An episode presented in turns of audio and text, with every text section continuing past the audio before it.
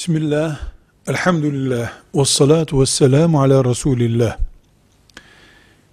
Güneş enerjisi ile ısıtılan bir suyun gusül için, abdest için veya başka bir ihtiyaç için kullanılmasında dinen sakınca yoktur.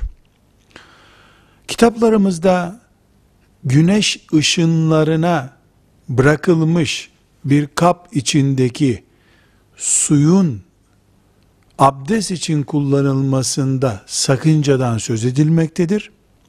Bu da sağlıkla ilgilidir.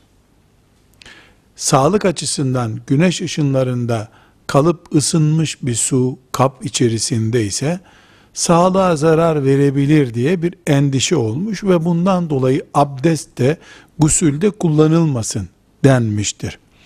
Ama güneş enerjisiyle bugünkü modern sistemde ısıtılan su, bir bakır kabın içinde güneşin açık ışıklarında kalıp ısınmış su gibi değildir. Banyoda ve gusülde kullanılmasında bir sakınca yoktur. Velhamdülillahi Rabbil Alemin.